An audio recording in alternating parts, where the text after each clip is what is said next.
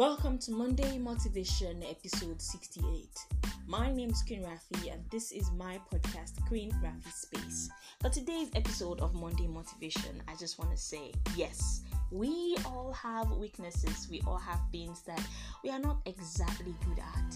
But from today, make it a point of duty put it among your things that you need to do starting up this year leading into next year that you want to turn all of your weaknesses into strengths. Find a way to turn them into strengths.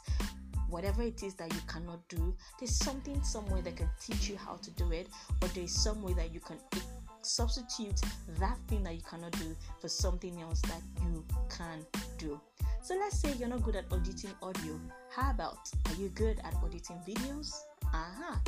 Also, what if you do not like to really put your face on camera, but you love to talk? You could do a podcast. So think of how to turn your weaknesses into strengths and watch your life become so much brighter than you expected. Have a beautiful week.